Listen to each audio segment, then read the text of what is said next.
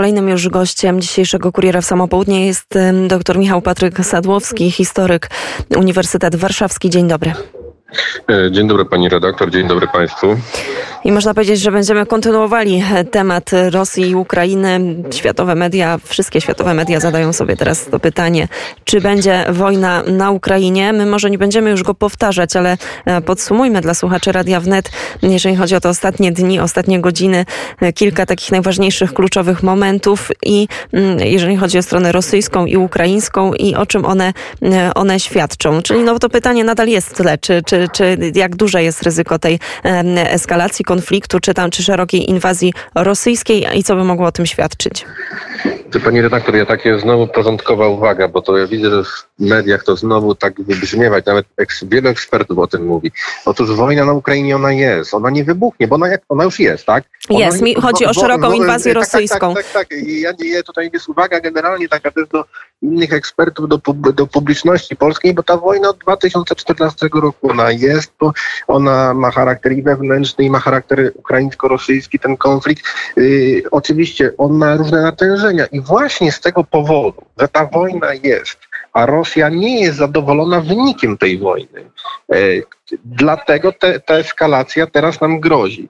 E, dlatego też Federacja Rosyjska w ostatnich tak dwóch miesiącach wystąpiła ze swoimi żądaniami, pod, e, głównie pod adresem NATO i Stan, Stanów Zjednoczonych, żeby jednak zaakceptować warunki rosyjskie, które zmierzają przede wszystkim do federalizacji Ukrainy, mm, żeby obwód ługański i doniecki zyskały prawa autonomiczne i mogły funkcjonować w tym systemie politycznym Ukrainy, co oczywiście Ukraina najprawdopodobniej by oddaliło od struktur zachodnich na wiele, na wiele, wiele, wiele lat albo w ogóle tak by oddaliło. I w ostatnich dniach mamy do czynienia z takim procesem, że Rosjanie wystosowali tak e, określone, określone ultimatum, można powiedzieć, chociaż oni mówią, że to nie jest ultimatum, pod adresem Stanów Zjednoczonych i NATO.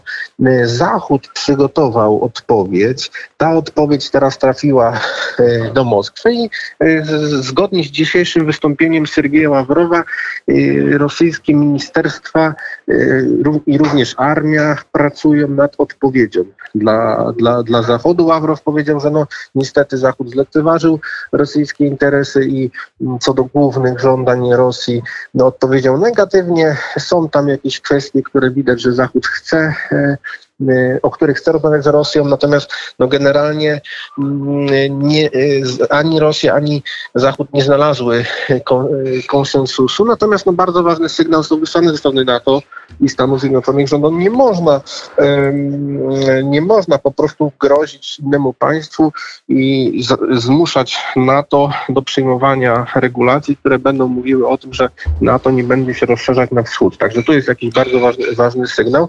Natomiast Rosjanie oczywiście szykują odpowiedź, no i też pewnie e, obie strony szykują się do, do eskalacji. Tak? Myślę, że zarówno ze strony Ukraińcy szykują się do, do, do walk, jak i e, Rosjanie i czy też e, te siły zbrojne, które znajdują się na terytorium tak zwanej Ługańskiej, Donieckiej Republiki Ludowej. Myślę, że tam trwa, trwa przygotowanie E, do po prostu do starć, tak? A myśli pan też, że Ukraińcy mogą spodziewać się takiej mobilizacji i powołania do wojska? Przecież mamy, mamy także na terenie Polski e, chyba już ponad 2 miliony e, Ukraińców. Nie chciałabym tutaj przekłamać tych statystyk, no ale to są już bardzo duże, bardzo duże grupy ludzi. Pańskim zdaniem takie powołania, mobilizacje mogą się pojawić? Ja nie jestem ekspertem od spraw wojennych, więc ja nie chcę tutaj e, nadużywać e, swojej wypowiedzi. Na pewno i oczywiście, jeżeli się zdarzą, zdarzą e, określono, że eskalacja nastąpi, na pewno nastąpi pewne, pewne powołanie, ale z tego co wiem, tak ogólnie, no to ukraińska armia ma określony już kontyngent sił, sił, które są specjalistycznie przygotowane.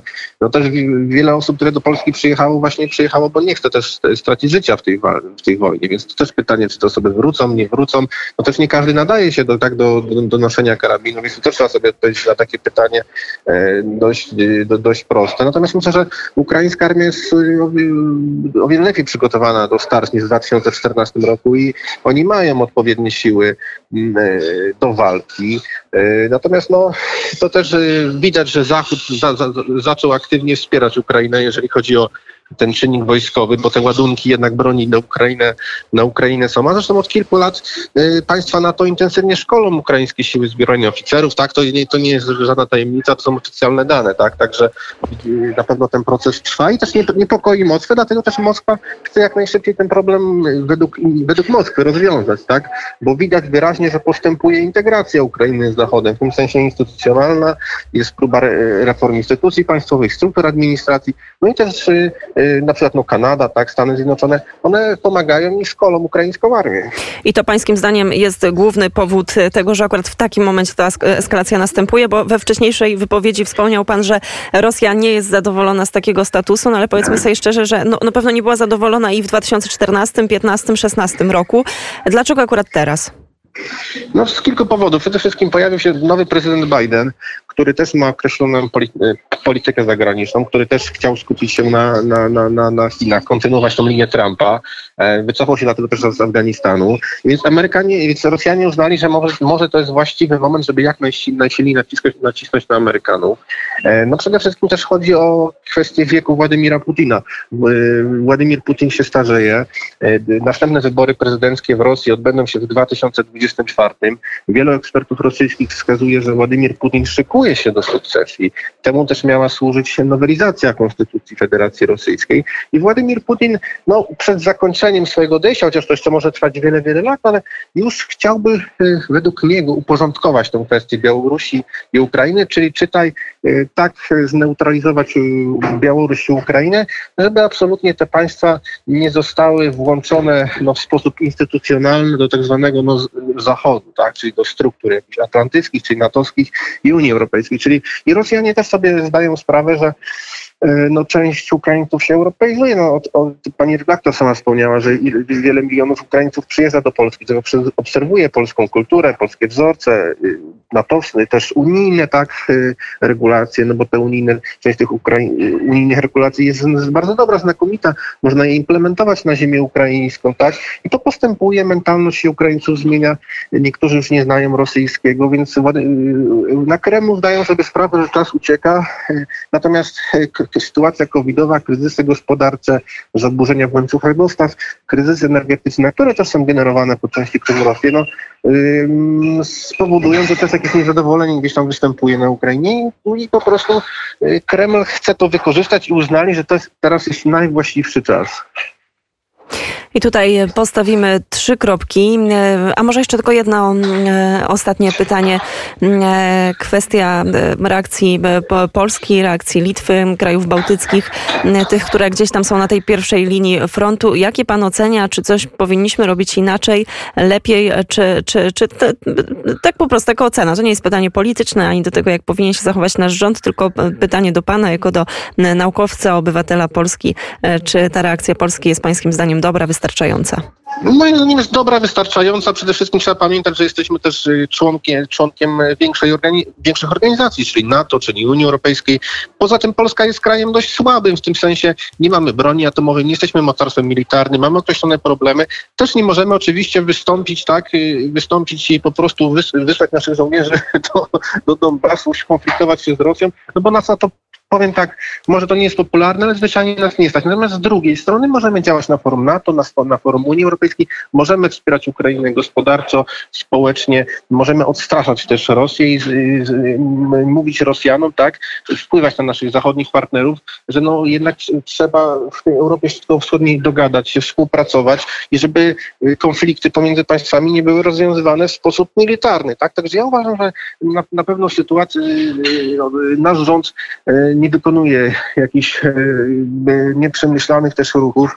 Trochę mi dziwią głosy krytyczne typu wyślijmy to, dlaczego nie mówimy. Trzeba też pamiętać, że wiele rzeczy aktualnie dzieje się tajnie, bo dyplomacja też działalność tajna, tak? I ja też naprawdę z, z wielkim niepokojem y, kry, widzę krytykę tak, tego, że na przykład albo Niemcy wysłały ileś tysięcy hełmów, a Polska to nic na pewno nie wysłała, więc dziwi mnie to, bo wypowiadają się na ten temat ludzie, którzy w ogóle nie, ma, nie mają związku formalnie z naszym państwem, ze strukturami tego, strukturami tego państwa, czyli nie pracują w administracji, a krytykują, tak? Także moim zdaniem trzeba być bardzo, bardzo ostrożny, chociaż też mieć pryncypialne stanowisko, że jednak no, y, y, konflikty zbrojne to nie jest sposób na rozwiązywanie, tak? Y, konfliktów takich międzypaństwowych czy sporów międzypaństwowych.